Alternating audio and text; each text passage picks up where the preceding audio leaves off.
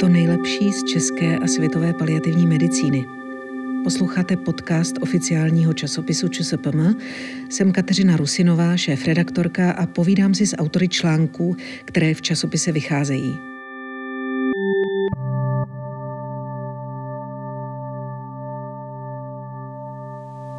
U dnešního rozhovoru vítám paní doktorku Marii Marečkovou, Paní doktorka Marečková je psycholožka, terapeutka, supervizorka, je mentorkou ministerského programu na podporu paliativní péče, je také psycholožkou konziliárního týmu paliativní péče ve fakultní nemocnici Olomouc, je garantem řady výcviků a přednáší na Filozofické fakultě a Pedagogické fakultě Univerzity Palackého v Olomouci. Paní doktorko, vítejte.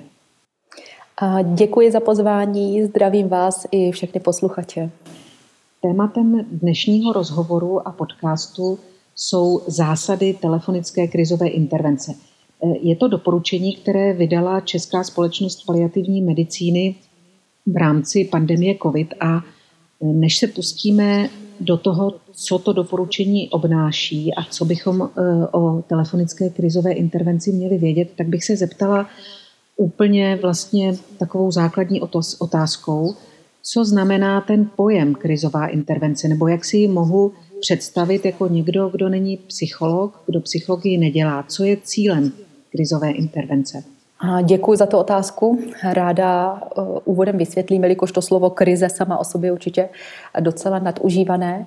Krizová intervence je metoda práce s člověkem nebo se systémem, to znamená s nějakou jako rodinou, uh, pracovním týmem, nebo prostě aktéry, e, účastníky nějaké extrémní situace. E, v tehdy, pokud se ten jednotlivec nebo ta skupina e, cítí být nějakou tou krizovou situací subjektivně ohrožená na své existenci či integritě. To znamená, ta krize, ať už subjektivně nebo objektivně, ohrožuje to, co doteď eh, v životě těch aktérů fungovalo, to, o co se mohli opřít, do té míry, že se cítí být ohroženi na životě nebo případně na té psychické integritě. Ta krize je subjektivní, to znamená, že ten člověk i díky tady téhleté metodě může zpátky získávat nějakou, nějaké vědomí vlastní kompetencí, nějaké plnomocnosti a na druhou stranu tou stabilizací, která je primárním cílem v krizové intervenci, pomáháme předcházet různým docela závažným jevům, které se mohou projevit ať v úrovni hm, sociální, anebo například psychologické. To znamená na jedné straně hm, efekt u toho primárního našeho pacienta a jeho rodiny může být vznik nějakého traumatu, nebo sahání po nějaké mm, takové jako zkratkovité, zkratkovitém způsobu jednání, které třeba nebere úplně ohled na různé proměny v té realitě, nebo dokonce těm hororovým scénářům typu agrese nebo sebeagrese, to znamená nějaké sebepoškozující nebo až suicidální sebevražedné tendence. Ale ráda bych zmínila i to, že aktérem krizové intervence může být určitě i zdravotnický profesionál a tam často tematizujeme otázku profesního vyčerpání až vyhoření, které je také následkem. Takže všechny tyhle ty eh, nepříjemné jevy, eh, krizová intervence poměrně za mě velmi elegantně pomáhá eh, zpracovávat a tak předcházet jim. Mm-hmm. Jaké místo podle vás má krizová intervence v paliativní péči? Jaké jsou takové situace běžné nebo typické, kde dobře krizová intervence funguje? Tak není to jenom můj názor, máme proto poměrně nějakou robustní, eh, nějaký důkazní materiál i teda v úrovni na důkazech založené medicíny, ale myslím si, že tady v, tom, v tomhle názoru nebudu daleko od posluchačů a jejich klinické, nějaké empirické zkušenosti, že prostě v paliativní péči se objektivně setkáváme s mnoha a mnoha momenty, vlastně s vyšší frekvencí těch momentů, které ohrožují zásadní momenty v životě eh, zúčastněných. Vyskytuje se tam obrovské množství různých emocí, vyskytuje se tam eh, velké množství eh, zvratů. Na jedné straně si dokážu představit, že možná existují nějaká, existují nějaká izolovaná oddělení nebo oblasti zdravotnictví, kde krizová intervence je indikovaná pouze okrajově, ale v naprosté většině případů se i na jiných odděleních setkáváme s tou potřebností krizové intervence, ale v paliativní péči z pohledu například zdravotníků, které supervidují, je to jejich denní chleba. To zadání, které se týká krizové intervence. Ať už je to teda otázka zvládání uh, nějakých uh, významných změn v tom zdravotním stavu, různých nepříznivých zpráv, uh, zvládání vůbec toho standardního života, těch všech proměn, které se týkají například tělesného schématu, hodnotového žebříčku a podobně. Takže určitě obrovské množství nějakých momentů, které na jednu stranu mohou být příčinou krize a tím pádem destabilizace rozvratu, a na druhou stranu, a to bych ráda sem přinesla, eh, za mě eh, jako ten můj subjektivní pohled, že krize vlastně přináší i nějakou příležitost. Ať už příležitost k nějaké proměně, posílení nebo růstu. A troufám si tvrdit, že i to samo zvládnuté utrpení může být vlastně jako posilující, i když jsem si vědomá tomu, že toho, že zdaleka ne každá situace v paliativní péči má ten potenciál eh, posílit všechny zúčastněné.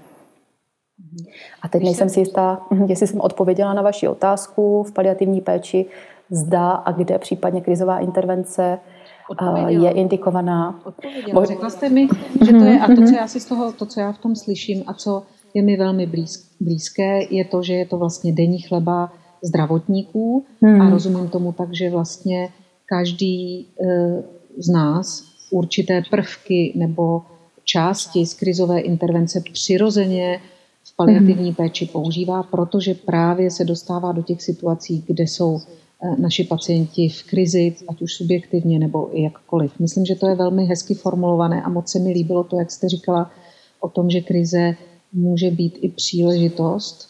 Eh, to mi přijde docela, to mi přijde jako velmi důležité sdělení a poselství. Když natáčíme tenhle rozhovor a dneska je 20. listopadu, tak jsme na v období vrcholící pandemie zdravotnická zařízení jsou eh, velmi zatížená, je tam hospitalizováno tisíce pacientů eh, s onemocněním COVID-19, na zdravotníky je velký tlak. Vnímáte vy teď nějakou proměnu hm, v krizové intervenci tak, jak je poskytována, ať už ve smyslu větší potřeby, nebo v tom, že ji dělají lidé, i kteří s ní nemají třeba takovou zkušenost, ale najednou cítí, že to eh, k jejich práci patří, nebo jakýkoliv jiný vlastně změnu oproti třeba normálnímu fungování v létě nebo před rokem? A z toho supervizního pohledu, když provázím zdravotníky, eh, tak dlouhodobě slýchám časté zvěsti o strachu z velkých emocí, z toho, že vlastně eh, já jako zdravotník způsobuju mm, tu krizi, což dávám do úvozovek.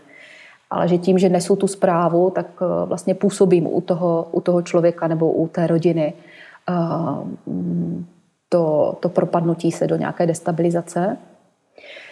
Na druhou stranu, tohle je prostě jako každodenní chléb a za mě, troufnu si teďka možná trošku nějakým pobuřujícím způsobem tvrdit, že potřebujeme se stále ještě ve zdravotnictví více adaptovat na to, že opravdu nepracujeme pouze s tím tělem člověka, není to nějaký systém hadiček a trubiček, ale že opravdu vlastně ten, protože my jsme ten nástroj léčby, tak ten, eh, to zprostředkování toho, eh, toho samotného léčebného procesu stejně probíhá naší interakcí s tím člověkem, ať už teda v úrovni verbální nebo neverbální, nebo nějaké jiné úkonové a podobně.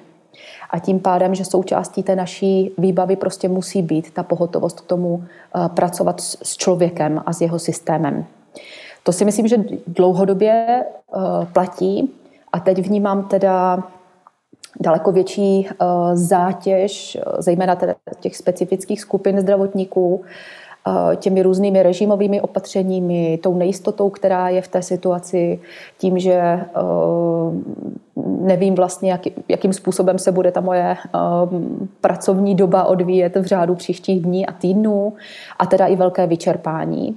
To mi připadá, že tam přeci jenom dominuje. Že to teda není dramaticky úplně jiný, jiná nějaká modalita, jiný způsob práce v krizi, ale tím, že teďka ze dne na den se ta opatření mění, že často jsem eh, v prostředí, které není primárně moje, že jsem prostě eh, byla přivolaná na nějaké pracoviště, kde to ještě nemám zažité, kde to není moje domovské, tak eh, tyhle ty všechny momenty, že tam docela působí.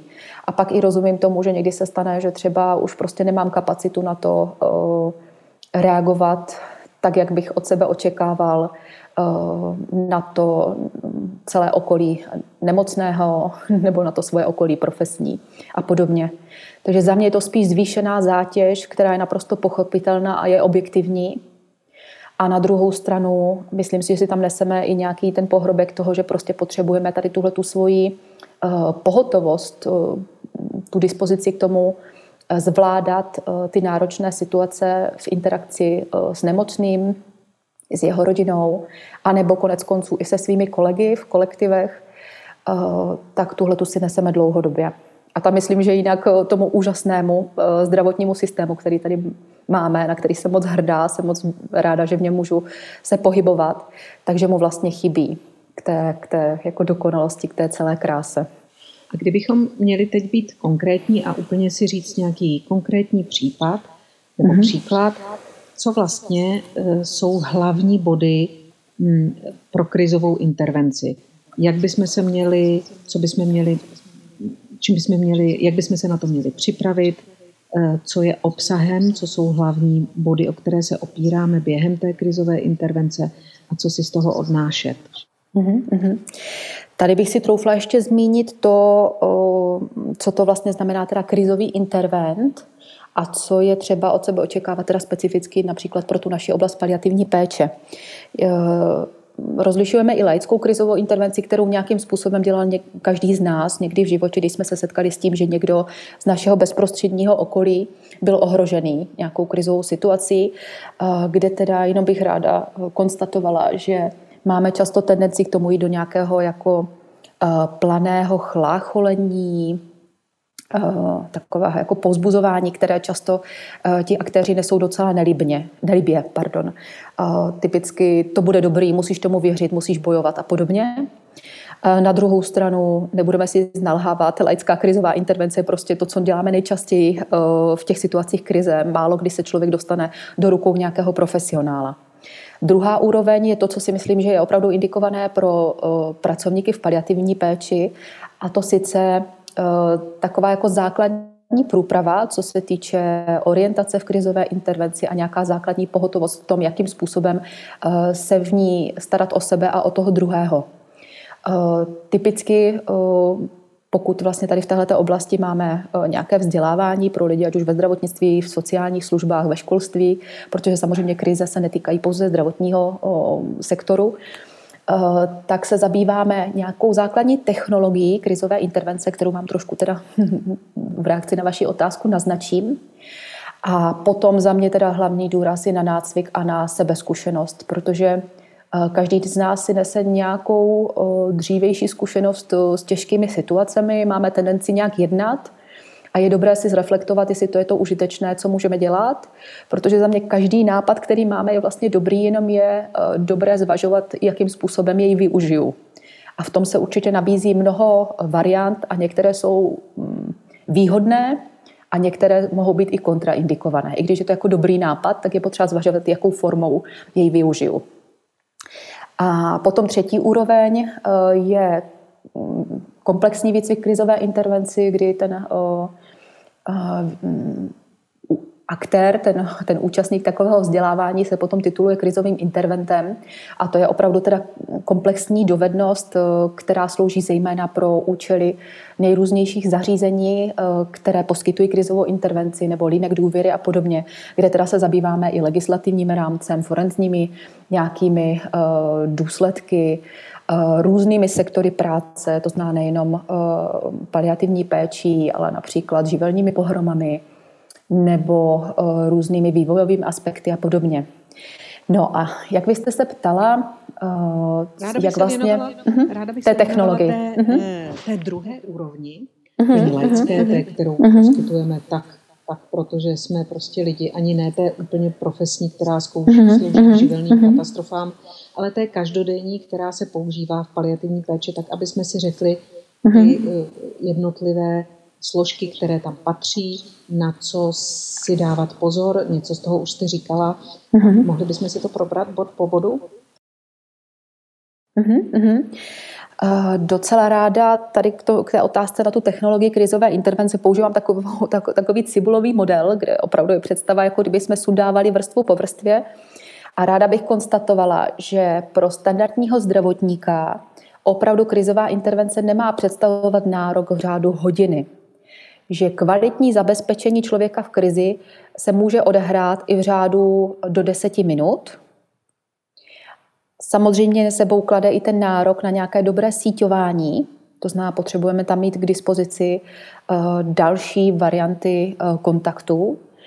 A za mě, ale to asi není úplně pro, dejme tomu člověka, co by začínal s krizovou intervencí, tak je možné krizovou intervenci eh, kvalitně vykonávat bedside, u lůžka, je možné ji vykonávat i ve stoje, i když bych teda eh, pro začátek rozhodně nedoporučovala se krizové intervenci věnovat jako cíleně někde eh, na chodbě ambulance, kde, je, kde jsou další přihlížející. Protože ten základní moment, ke kterému směřuju, je nějaký assessment té situace, nějaké vstupní zhodnocení, které ale musí probíhat za podmínky nějakého bezpečí. A tam je potom otázka, co já jako profesionál potřebuju pro to, abych měl nějak svoje základní eh, vědomí bezpečí v té situaci. Proč? Protože ta krize je typická tím, že je prostě jako vysoce nakažlivá, že má tendenci eh, z toho samotného hm, účastníka krize docela efektivně přeskakovat na další zúčastněné. A samozřejmě, pokud já budu v krizi, v silných emocích, zažívat tu frustraci, možná i beznaději eh, s mým nemocným, s pacientem, s jeho rodinou, tak pak nemůžu být užitečná. A ještě možná by se to dalo popsat ještě jinými slovy. To, co nedokáže profesionál, tak nemůže chtít po uh, tom nemocném. Takže základní nějaká podmínka, nebo ten první, ta první cibulová slupka je základní zhodnocení, posouzení té krizové situace, ale podmínkou je, abychom tam měli základní vědomí nějakého jako bezpečí, nějakého komfortu pro ten rozhovor. A to může být pro každého jiné a proto jsem tak zdůrazňovala ten apel na nějakou sebezkušenost. Protože pro někoho může být náročné a samozřejmě tematizuje se to různé rušení eh, vnějšími eh, prvky, to znamená spolu ležící na pokoji, nebo honící telefon a podobně, které se dají různě ošetřit. Na druhou stranu takové vnitřní vědomí toho tlaku, že touto dobou už má být někde úplně jinde, tak to je obecně platný prvek, který potřebujeme prostě pro, pro tu schopnost reagovat efektivně na krizi zpracovat. A na druhou stranu ta... Uh-huh. Já jsem uh-huh. ráda, že to, že to takhle pěkně popisujete jeden bod po druhým a chtěla bych posluchačům říct, že pokud by si chtěli spolu s náma procházet ty jednotlivé body, tak jsou krásně sepsané v tabulce v dokumentu zásady telefonické krizové intervence, který, které najdou na stránkách ČSPM volně ke stažení. Takže teď jsme byli u bodu A jako assessment a atmosféra bezpečí, důvěry a klidu a můžeme postoupit dál. Mm-hmm. A na druhou stranu ta druhá vnější slupka představuje uh, plán dalších kroků a síťování. A tady v této úrovni právě se vracím k tomu, že to není, ta krizová intervence není jenom komunikační dovednost, ale že to je nějaká komplexní eh, dovednost i orientování se v systému. Protože opravdu při představě, že mám pět minut na pacienta, eh, který vtrhne do pracovny v době, kdy už mám například eh, jet pro, pro dítě do školky a podobně, tak právě takováhle konstelace neumožňuje nějaký klid na zpracování eh, toho případu, ale na druhou stranu ta základní naše kompetence eh, a dovednost krizové intervenci umožňuje navázání, nějaký ten základní assessment a na druhou stranu dobré zhodnocení v úrovni těch, toho dalš, těch dalších kroků. A pokud se nám tohle podaří hm, efektivně, tak je to zároveň uh, úžasný kus práce, který jsme odvedli. Ale proto, aby jsme ho mohli realizovat, tak potřebujeme sami pro sebe a pro dobro těch našich účastníků krizové intervence, tak se orientovat v systému, který se nám nabízí. Ať už je to teda na našem mateřském pracovišti, anebo případně v návazných službách, které jsou v regionu. To znamená, není to nějaká, nějaký nadstandard, ale toto je povinnost krizového interventa vědět, kdo další eh, je mi k ruce v těch situacích, kdy já už jsem na hranici svých možností. Protože jinak si vlastně nabíhám do toho bludného kruhu té krize s pacientem. Že co já s ním mám dělat, když mám na něj pět minut a přitom on eh, teprve chrlí různá zadání a vidím, že je v silných emocích. No a potom ty věci, které se odehrávají mezi těmito dvěma slupkami, tak ty už jsou uh, jakoby nějaká nadstavba, ale kterou určitě standardně, teď myslím na uh, sestřičky z týmu a podobně, tak ty určitě standardně dělávají. Eh, mluvíme tam o nástrojích aktivního naslouchání, docela důležitý nástroj například reflexe, to znamená, eh, je to jeden z nejefektivnějších nástrojů práce s emocemi. Eh, I jiné další metody, jakým způsobem můžeme reagovat na emoce toho našeho klienta v krizové intervenci. A tady bych ráda zdůraznila, že emoce a často velmi silné emoce k krizi patří, prožívání krize patří ten aktér na ně má nárok a samozřejmě s dovědkem, že my jsme ti, kdo má zároveň dávat limit nějakým nevhodným projevům. Jo, to znamená, rozhodně neplatí, že pokud ten člověk je v krizi, tak má právo nám ničit pracovnu nebo se chovat nějak jako brachiálně agresivně.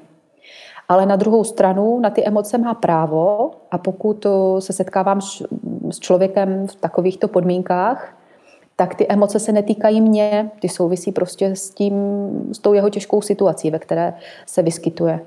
Protože teda velmi často slýchávám, že eh, my jakožto ti, kteří u těch situací se nějak vyskytují, třeba v té profesionální roli, tak máme tendenci si ty emoce brát docela osobně, si je vztahovat na sebe, ať už v úrovni, co na mě tady ječí, tak já se mu snažím pomoct, a nebo na té druhé, eh, v té druhé úrovni eh, cítím nějakou vinu za to, že jsem nedokázal efektivněji pomoci, když to teda převedu do extrému. Takže to jsou nějaké nástroje aktivního naslouchání, práce s emocemi, což často je jako takové velké zadání, velké očekávání, se, kterými, se kterým přicházejí účastníci do výcviku.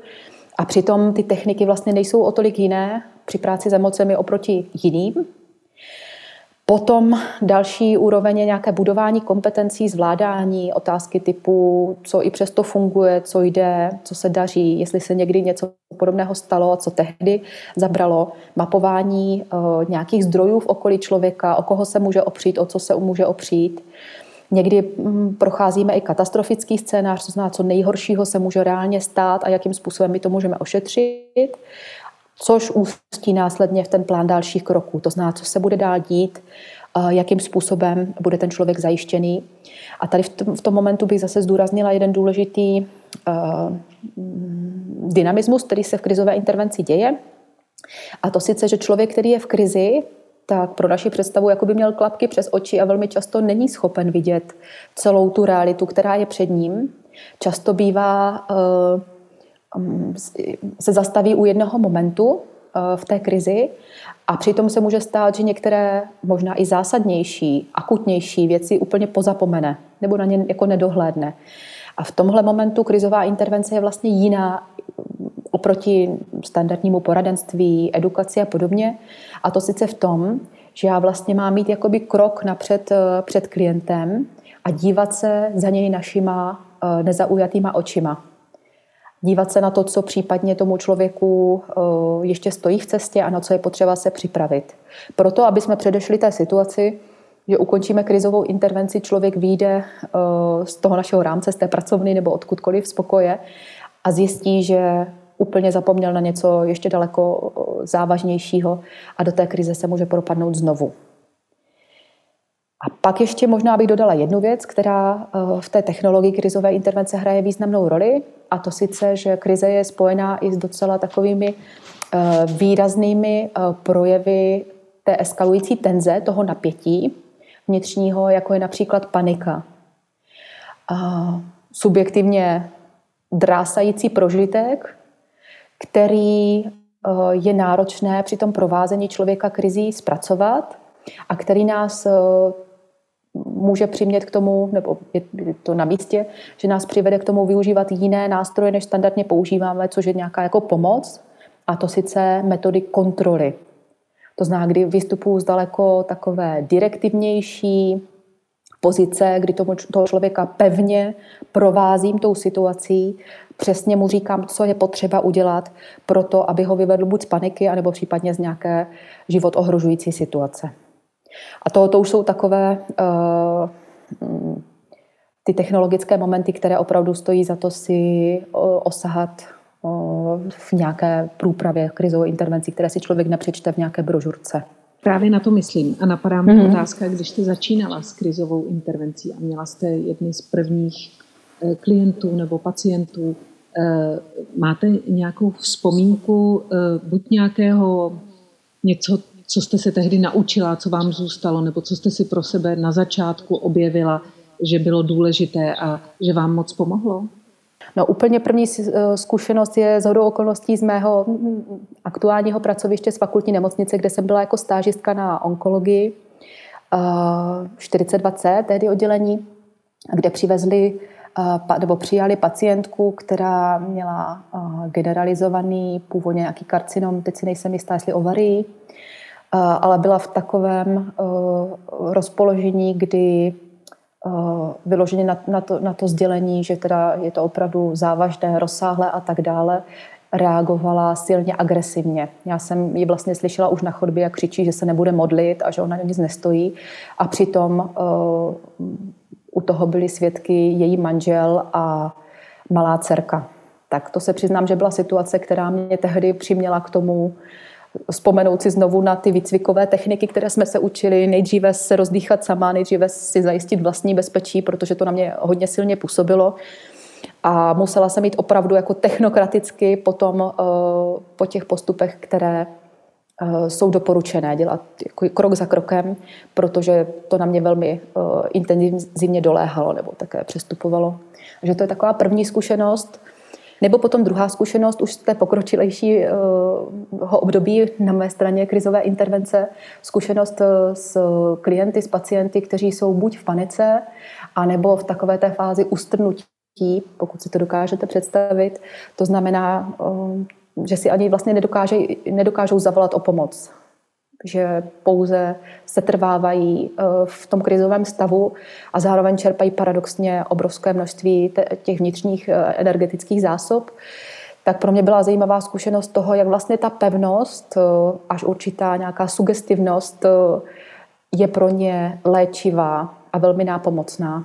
Já vlastně pracuji i s hypnoterapií a je to pro mě taková jako další dílek do, do té mozaiky, do té skládačky, že opravdu ty potřeby člověka v těch krajních životních situacích se liší a že eh, tou správnou volbou eh, toho dalšího kroku můžu dramaticky ovlivnit její život. Na jedné straně výrazně pomoct od tady těchto těch silných prožitků, nebo na druhou stranu ulevit celému tomu systému, hm, například dětem zprostředkovaně přes jejich rodiče a podobně. Takže za mě, já jsem ve velké naději, že tyhle ty nástroje jsou velmi úlevné do všech stran.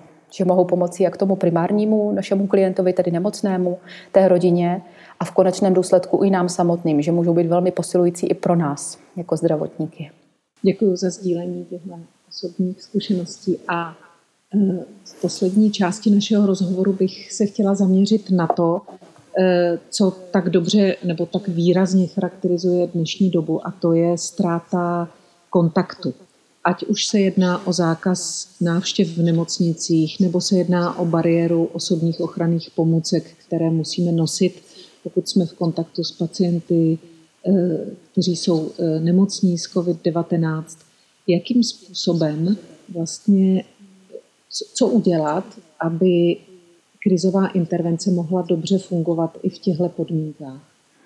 Zase si dovolím malinko rozšířit i mimo covidové období eh, já jsem moc ráda za to, že můžu spolupracovat s dynamickými týmy, jednak v mobilním hospici, nejste sami v Olomouci, ale třeba i eh, s telemedicínským centrem, které v Olomouci se teda obrovskou rychlostí eh, rozrůstá, kde vidím, že efekt distanční práce to znamená mm, telemedicínských nástrojů, online kontaktů, nebo i někdy četového poradenství a podobně, má svoji indikaci i mimo to aktuální období, i když samozřejmě nepopiratelně, neoddiskutovatelně to stávající období nás hodně prověřuje a poukazuje na některé ty rezervy, které tam máme. Za mě ta zkušenost je taková, že samozřejmě ten distanční kontakt má svoje omezení, chybí tam fyzický kontakt, je tam riziko přerušení toho kontaktu, Máme tam určitý nedostatek zpětné vazby tím chybějícím vizuálním klíčem, který zároveň můžeme doplnit, ale přece nebudeme si nic nalhávat. Pokud toho člověka nemůžu v některém momentu vzít za ruku nebo nevidím přesně, jakým způsobem tu věc zažívá, nemůžeme se k sobě přiladit i po té fyzické straně, tak je to omezení. Je tam nějaký technický nárok, například v Olomouckém kraji, kde eh, máme i podhůří jeseníku a jeseníky samotné, tak se stává, že se setkáváme i s rodinami, které mají i potíž eh, s pokrytím eh, telefonickým signálem. Takže i tohle to může být nějak, nějak, nějak limitující. Pardon. A na druhou stranu třeba zajišťování bezpečí dětí nezletilých, kteří jsou v rodině, kde je nějaký tlak, tak je taky mm, docela jako výzvou. No a na druhou stranu já mám teda velmi dobrou zkušenost eh, s tou distanční prací, protože za mě, zejména třeba v krizové intervenci, je to nejelegantnější, nejefektivnější nástroj, jak se můžu k tomu člověku dostat právě v tom momentu, kdy té krizi čelí.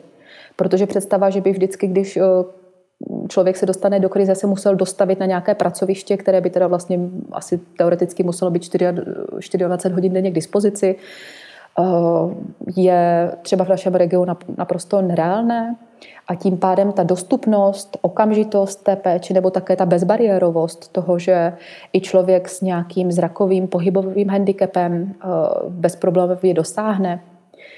Eh, I ta jistá výhoda té anonymity, že vlastně se za určitý okolnosti ani nemusím představovat, nebo minimálně Eh, pocitově, to, že on na mě nevidí ten člověk, tak se cítím v nějaké jako větším komfortu. Můžu volat ze svého domácího prostředí, mít na klíně svého pejska nebo svoji kočičku, tak určitě i tohleto ovlivňuje uh, tu dispozici distanční práce. Samozřejmě i ty nižší náklady uh, na tu samotnou realizaci se tam promítají.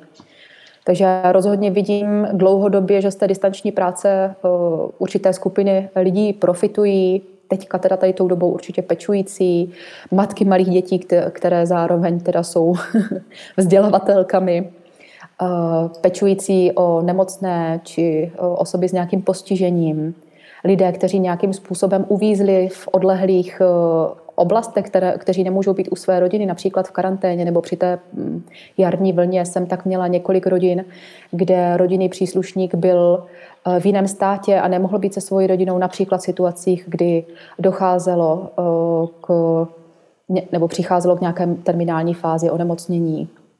Lidé v akutní nějaké indispozici, například pro naši představu toho, kdo je natolik paralizovaný nějakou úzkostí, eh, že třeba není schopen ani opustit bydliště, ti, kteří jsou upoutaní na lůžko a podobně. Samozřejmě i ten finanční, ekonomický aspekt tam může hrát roli u, u uh, samoživitelek. Představa, že si udělám výlet 100 eh, kilometrový do krizového centra a u toho budu muset teda nechat někoho, ať eh, mi pohlídá děti, může být prostě po finanční, ekonomické stránce nepředstavitelný. Moc krát díky za tuhle odpověď a vlastně i za celý rozhovor. Vy jste na začátku říkala, že krize je zároveň eh, něco, co je těžké. A zároveň to pro vás ale taky znamená příležitost. A já jsem moc ráda, že jsme měli eh, my dvě společně příležitost a si o tomhle promluvit a vést tenhle dialog a vlastně i posluchačům nabídnout zkušenosti a zásady a komentář vlastně k tomu doporučení České společnosti paliativní medicíny. Moc krát děkuji eh, za tenhle rozhovor. Já taky děkuji a budu se moc těšit eh, na setkávání s mými kolegy. Doufejme, že i v situacích, které budou eh, bez nebo krizí nezanesené, a na druhou stranu v těch situacích, kdy zažíváme tu příležitost k nějakému společnému růstu. Děkuji. Děkuji. Poslouchali jste podcast oficiálního časopisu České společnosti paliativní medicíny. Od mikrofonu se loučí Kateřina Rusinová. Díky.